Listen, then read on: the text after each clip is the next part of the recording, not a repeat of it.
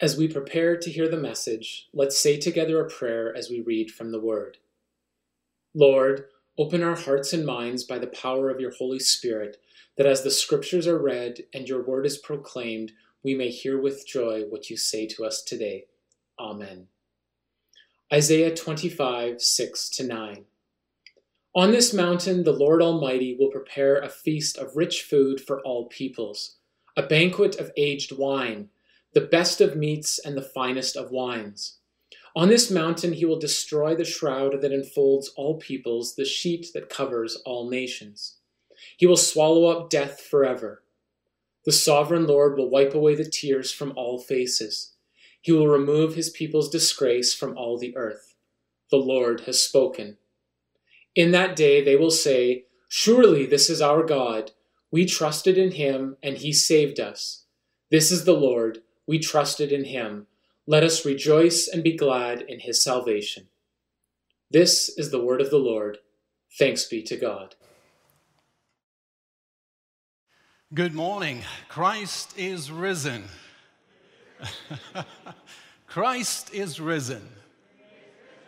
Along with millions of Christians across this world, the faithful confession of the church has been for thousands of years that we worship a Savior that rose from the dead, ascended to the right hand of the Father, and there intercedes on our behalf. And because of that, we have a hope that transcends all circumstance because that hope is secure in the risen Christ.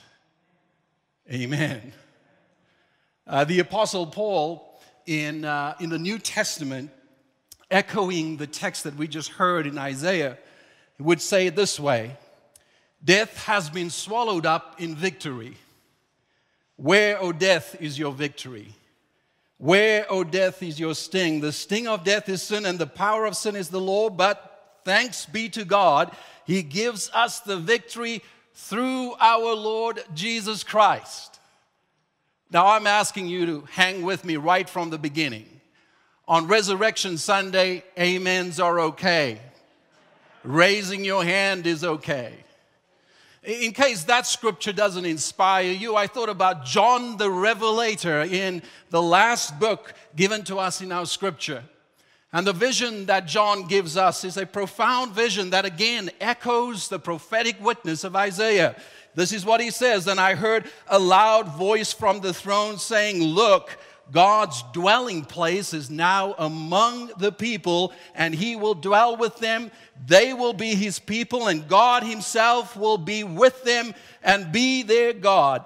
He will wipe every tear from their eyes. There will be no more death or mourning or crying or pain. Come on now, church, for the old order of things has passed away. He who is seated on the throne said, I am making everything new. Then he said this write this down, for these words are trustworthy and true.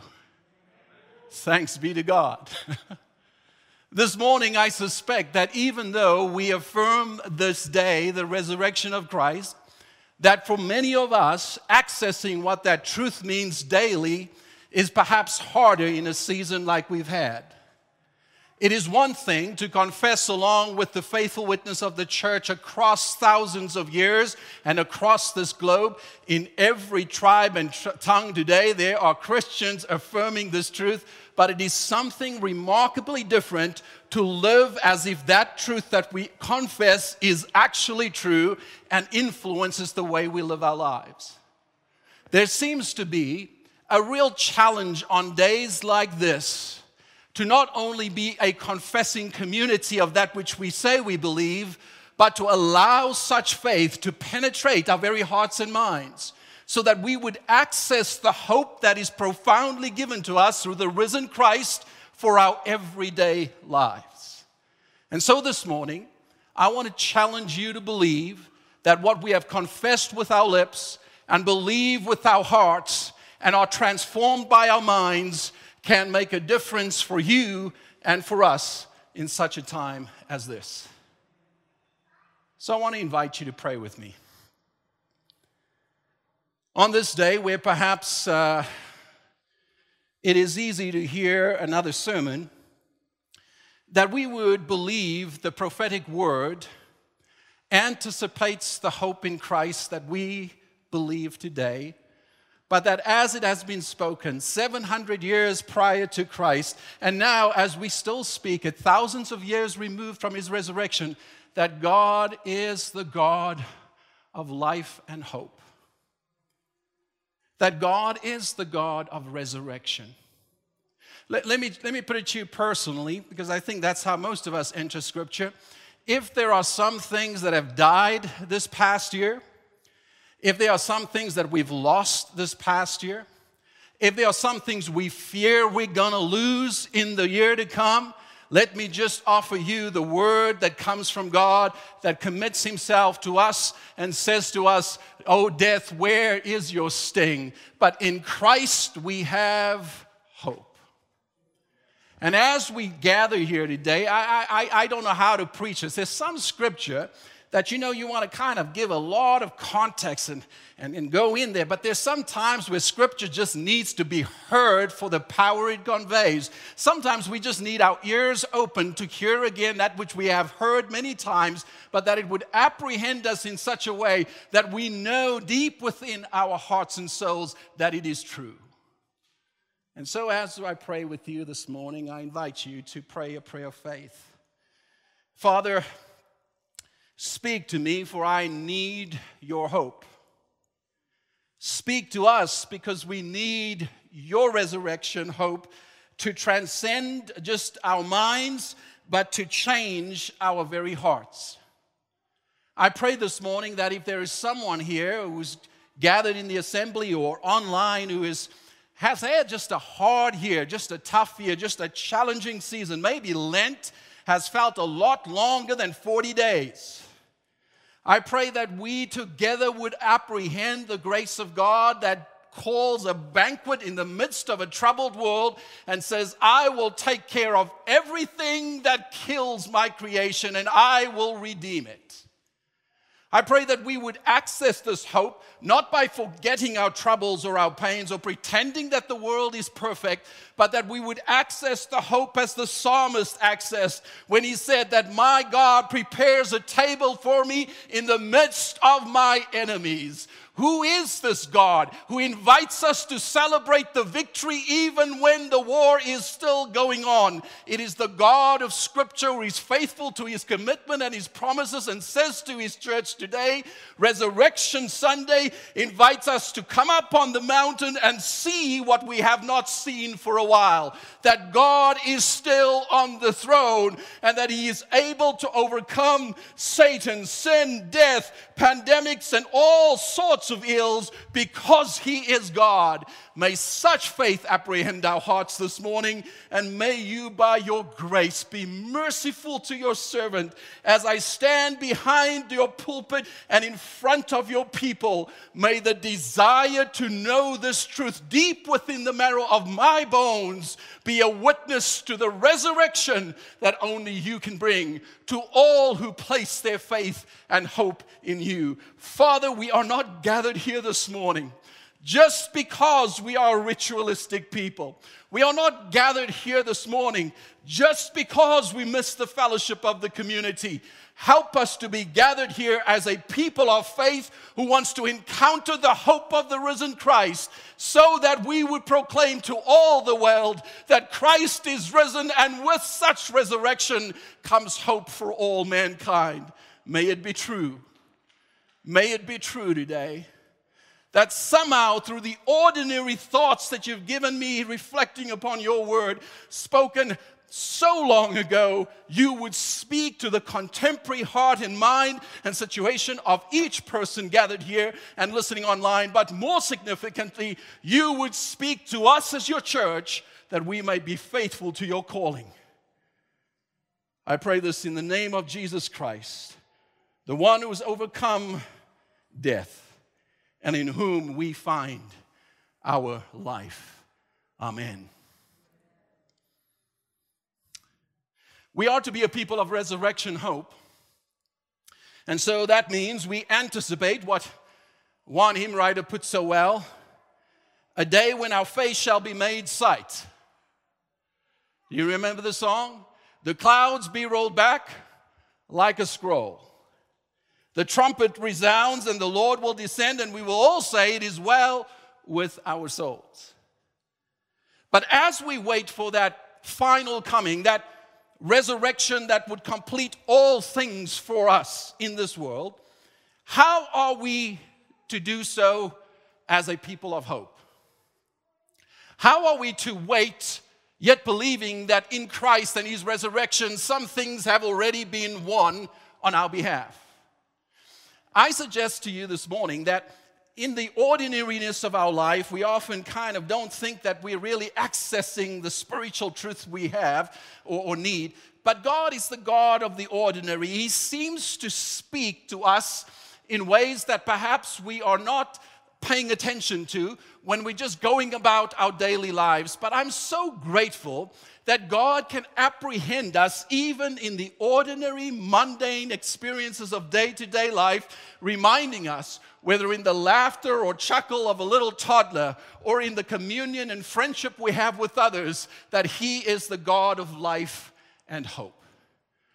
But I know because I am a realistic person. Between Ruthann and I, I am the half empty part of the glass. Anyone like me? I'm the kind of person that, that the first response I have to any challenge is, I don't know. My wife's like, it's gonna be okay. There's a reason God gave me a wife like that. And this morning, as I think about this text, I recognize that perhaps there's some of us here that's looking at life this way. The glass is half empty. It feels a little hard, a little tough still, a little challenging. I got to be honest with you, folks. I'm just going to be honest. Just a couple of weeks ago, I kind of hit a low. It just feels too long. And there's so many things that I'm worried about, concerned about. There's so many things that's on my heart. I don't know if I have enough strength to carry all that I'm burdened by. Are you feeling that? And what I need, I don't possess in of myself. as smart as I am and as strong as I am, Wally, yes as educated as I might be, as put together as I'd like you to think I am, I do not possess such hope in and of myself, but I look to the one who does. And today, Isaiah invites those of us who are sitting here and saying, Stu, I agree with you. I feel this is going on too long. My life is not what I think it should be. I'm struggling. I'm having a hard time. Even those who are close to me don't know really the pain that I feel in these moments. I want to say to such a person amongst us, come on up to the mountain. Come hear what Isaiah says to us about what resurrection life looks like. You know, sometimes we need to recognize that we have to be pulled out of where we are in order to see what we cannot see. And I think, you know, days like today, Resurrection Sunday, Easter days are days in which the Lord just want to kind of give us a, a glimpse of what escapes our mind when life feels the way it has felt. The scripture begins this way on a mountaintop. On this mountain, says the scripture, the Lord of hosts will make for all peoples a feast of rich food, a feast of well aged wines. Get this. In Isaiah, there's several Isaiahs, and we can talk about that at another point in time. But in Isaiah 24 through to 27, biblical scholars have called this the uh, apocalypse Isaiah because it has all these kind of images uh, that, that speaks about something drawing to an end. In fact, in chapter 24, there is strong language that says God is bringing judgment upon those who have rejected him and disobeyed him. And then in chapter 27, which bookends this Isaiah uh, apocalypse, it says that God will restore and redeem. So get this that Isaiah 25 kind of finds itself in between these words of judgment and these words of promise. And in the middle of the judgment and the words of promise that is yet to be fulfilled for God's people who are being taken into exile, the prophet offers a word from God that goes something like this I'm preparing a banquet in the midst of your troubles. The God of the psalmist, the father of our Lord Jesus, the one Paul encountered on the road to Damascus and John the Revelator envisioned, the great shepherd of Israel says, I'm preparing a table for you in the midst of some really tough times to show you what you need to hold on to because I am faithful to my word. I don't know about you, but I want to know a God who says, I know what you're going through. But come up with me so that I can show you what you need to see so that your faith will be renewed and you will hold on and live faithfully even in a troubled world. Come up on the mountain with me today. Come see what your eyes don't usually see. Come grasp what I want to reveal to you. I just want you to hear this word today. Would you step into the place where God can give us a vision of life as He sees it, and we hold on to such hope because He is faithful. The people of Israel, the people of the land, land shapes how people think. I was talking to a friend of mine, he's in Boise, uh, Idaho, and uh, yes, I have friends, even international ones. And we were talking about his last visit here to Calgary, and I was describing for him uh, you know, Calgary as if he had not been here, because I just wanted him to remember. And he said, Man, it's, you know, he says, it's kind of pretty flat where you live. And I said, Whoa, whoa, whoa, whoa. Have you seen the Rockies? And he was like, Yeah, but, but that's like an hour away. I said, But that's our claim to fame right here in Calgary. We're close to the Rockies. Uh, people tend to think of, uh, not think so much of how land shapes the way they think about life, but the Bible will have us understand that the people of God were brought out of the land into a liminal place in order to be transformed as God's people. And in the journey of walking from one land to another, on many occasions, God would invite them up whether it be Moses and now through the prophetic witness of Isaiah, up on the mountain. It's as if God is teaching them that they are on a journey, and sometimes when you're in the midst of it all, you forget where you've come from and you forget where you're going. And I think Israel suffers from such forgetting. You know what Resurrection Sunday is? It's an invitation to get up on the mountain with Isaiah and to remember where God has brought them from in order to apprehend where God would eventually take them to. I think that this past year has been a disorienting year. And perhaps it's the closest the Western church in particular has come to feeling powerless to feeling lost, to wondering what tomorrow will hold.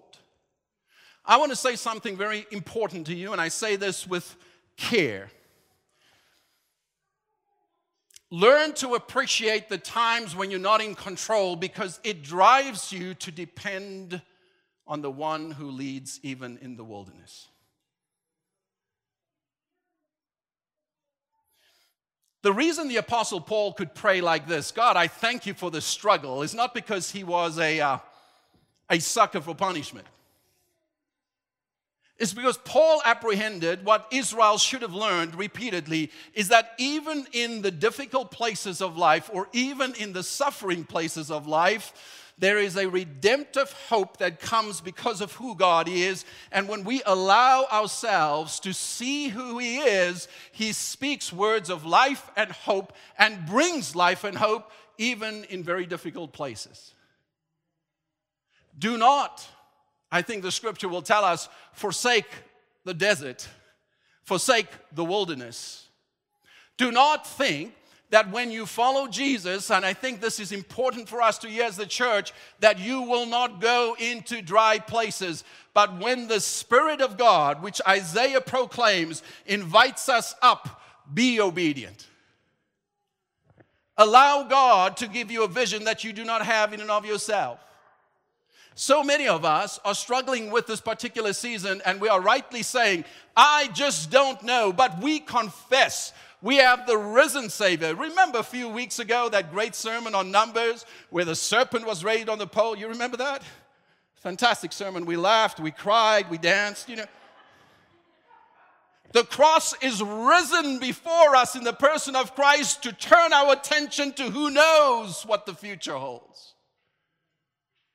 And when we begin as Christians to walk through the desert, let us keep our eyes on the one who sits on the throne.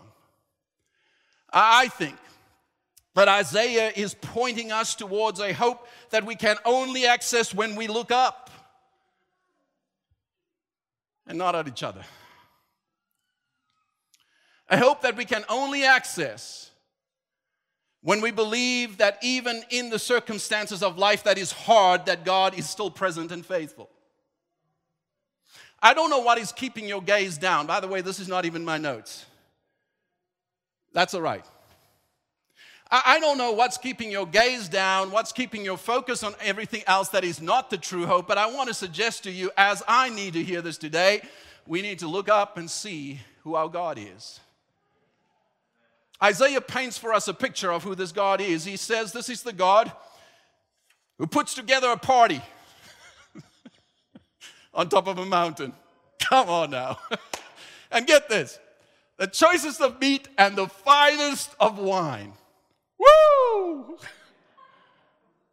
I, uh, uh, one of my fondest memories is when I was able to go back home to South Africa with some folks from, from, from Calgary, from Skyview, and we got to go up on Table Mountain. Now, if you don't know what Table Mountain is, uh, you know, when, excuse me, all the restrictions are lifted, come and visit me in my office. I've got a beautiful picture of it right there.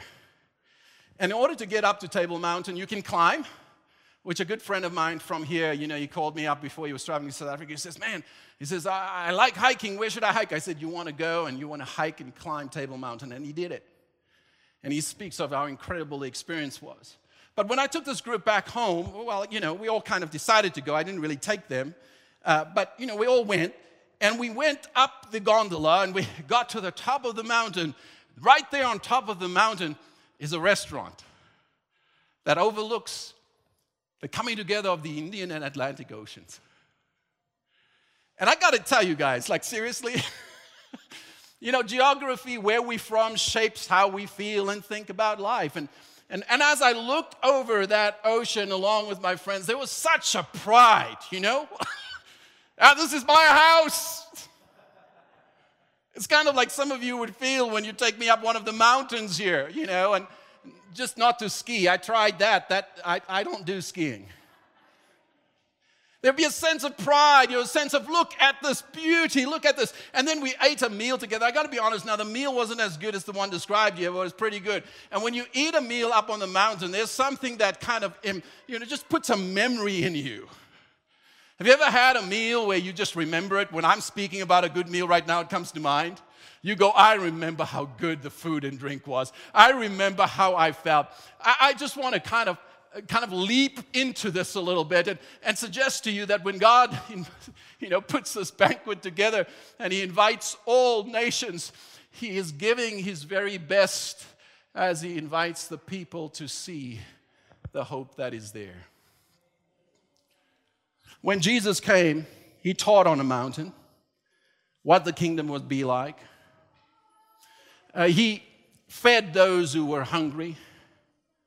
He cared for the needy.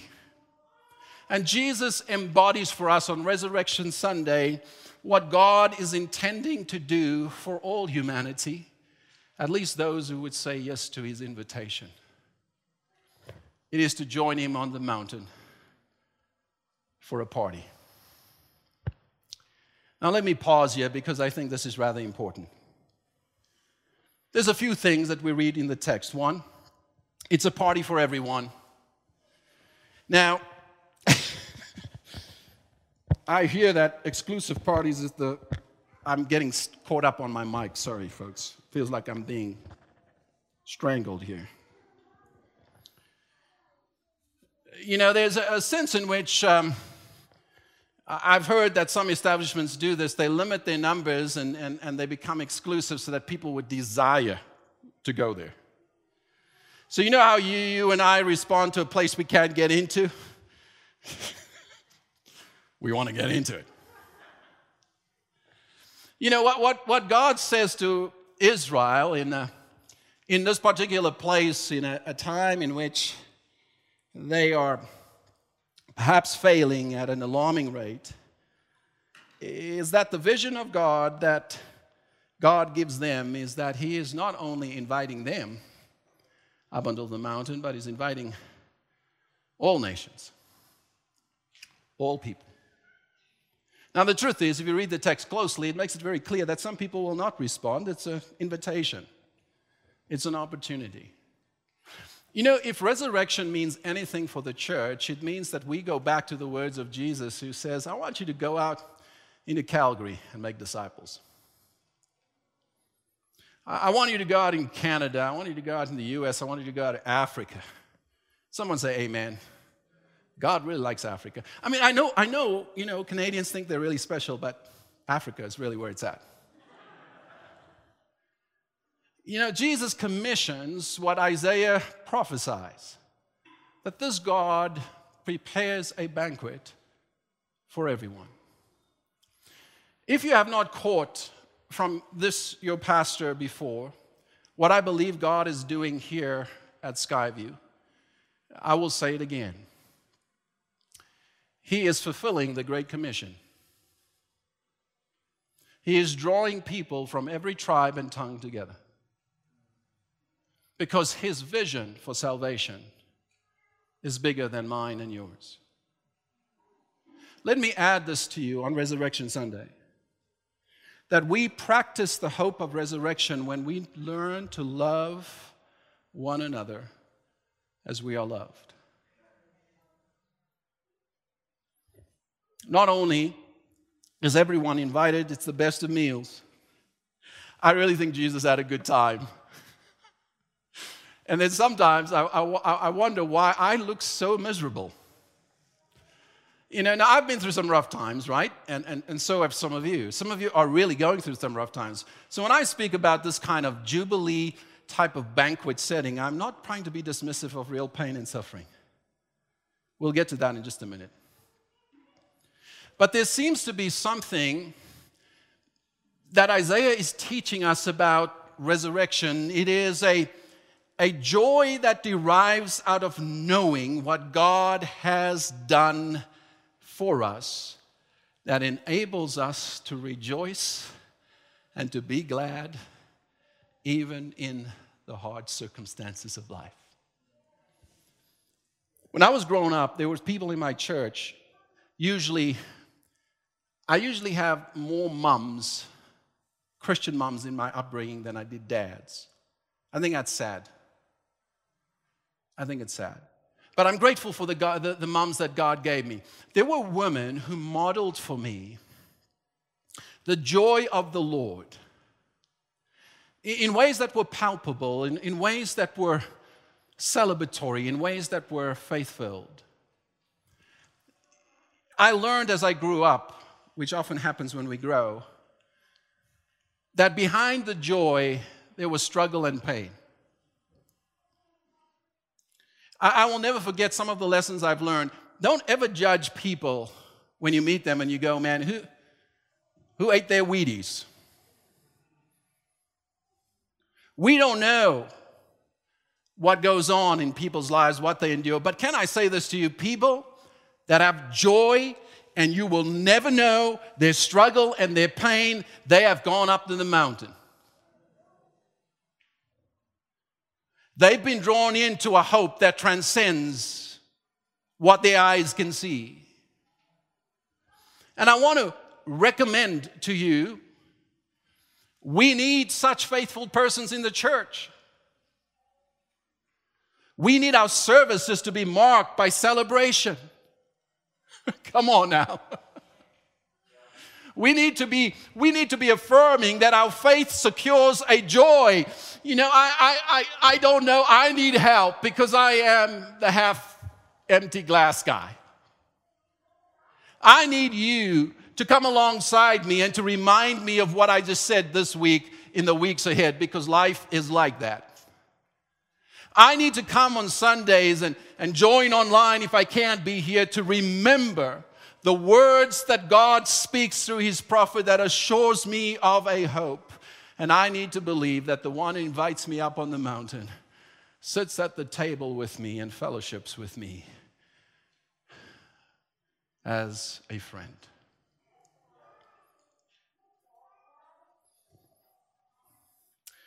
The best of meals hosted by the best of hosts. But not only is the banquet for everyone, we see that on this mountain where this meal is hosted, some things come to an end the end of death and the end of mourning. In fact, the scripture says the shroud of death will be destroyed. If you want to know what that word shroud means, now, I mean, some of you probably think of the Shroud of Turin. You've probably heard of that. But I think, and there's a little ambiguous word here, so I'm just going to make that clear. We don't know definitively exactly what Isaiah is after, but shroud can refer to kind of grave clothes. So remember Lazarus? He was wrapped up in a shroud and he's entombed, and Christ comes and he comes out, and the death clothes come off. So get this Isaiah is saying, at this meal, God's going to do some undoing. He's going to put an end to some things that are bad. He's going to take care of death. he's not only going to take care of death, but he's going to comfort those who have mourned. Now, I got to tell you, I, I don't know how to say this other than what the text is saying. I, I think that for most of us, we'd rather not think about death. But you know, death symbolizes something. It symbolizes being separated from God, it symbolizes the absence of hope. It symbolizes everything that we clothe ourselves with that leads us not towards life but towards death. It, represents for us today the things that are happening in our world that are killing God's people and His creation. And the cosmic nature of what is being said, the big picture of this text is not just that Jesus died for my personal sins so that I would know salvation, but that God gives Himself so completely through Christ that death will not have the final word in all of His creation. Therefore, even as we face the stark reality of death, we don't celebrate it. We don't desire it. As doctors will attest, people fight very hard to stay alive because we've been made for life. But the ultimate enemy of us and creation in Christ today is overcome. I read a. Uh, devotional this past week, and I'm moving towards an end, and all God's people says, keep going.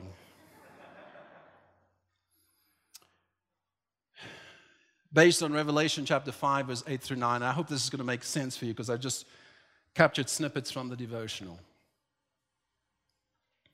This is what it says. Revelation 5, 8 through 9. And when he had taken it, the four living creatures and the 24 elders fell down before the Lamb. Each one had a harp, and they were holding golden bowls full of incense. Listen to this, which are the prayers of God's people. And they sang a new song saying, You are worthy to take the scroll and to open its seals because you were slain, and with your blood you purchased for God persons from every tribe and language and people and nation. The commentator in my devotional says it's awesome to imagine that even our unanswered prayers, that all the frustrations, the tears, the dashed hopes are being stored up by God in those golden bowls and may eventually become our most powerful contribution to the world. Let me say it again. Our unanswered prayers may be the real ministry of our lives. As Tim Chester writes in the message of prayer, prayers we think of as directed to the present are in fact being stored up to be answered on the final day.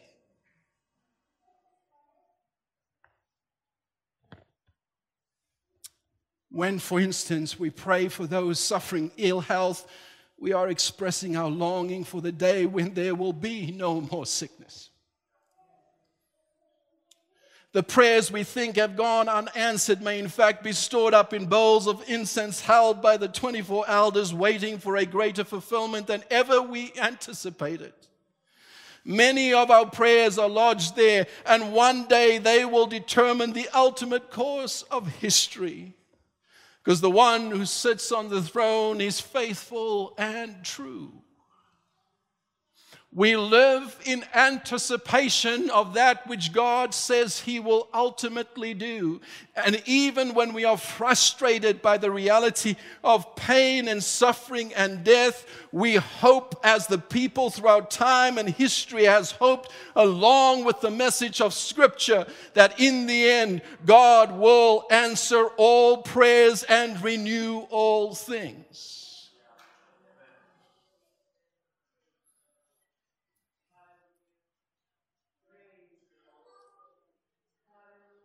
I need a God like that.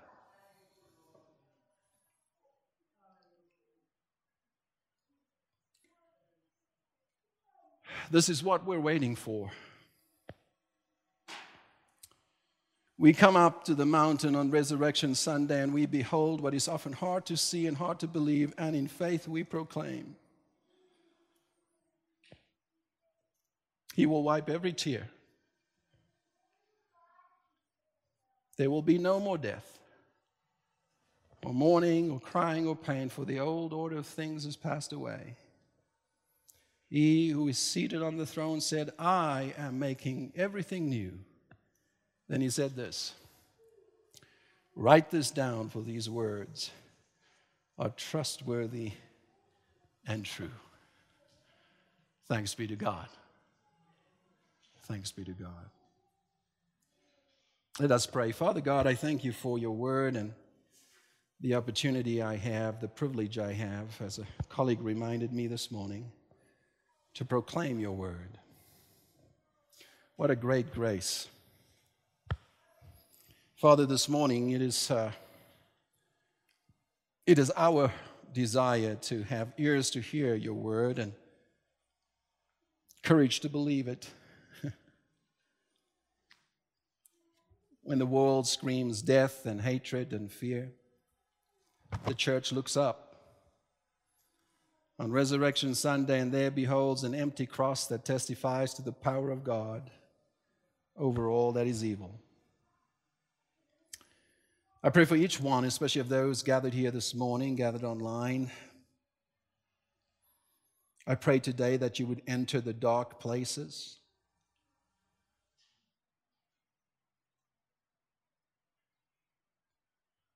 that you would shine your light, that you would save, that you would renew, that you would apprehend someone who may not even be expecting to encounter you. May, as we face the uncertainty of the days to come, we face that with the hope which comes from your word. And even as we go through the dark valleys, we know that you are our shepherd, you are our God. Amen.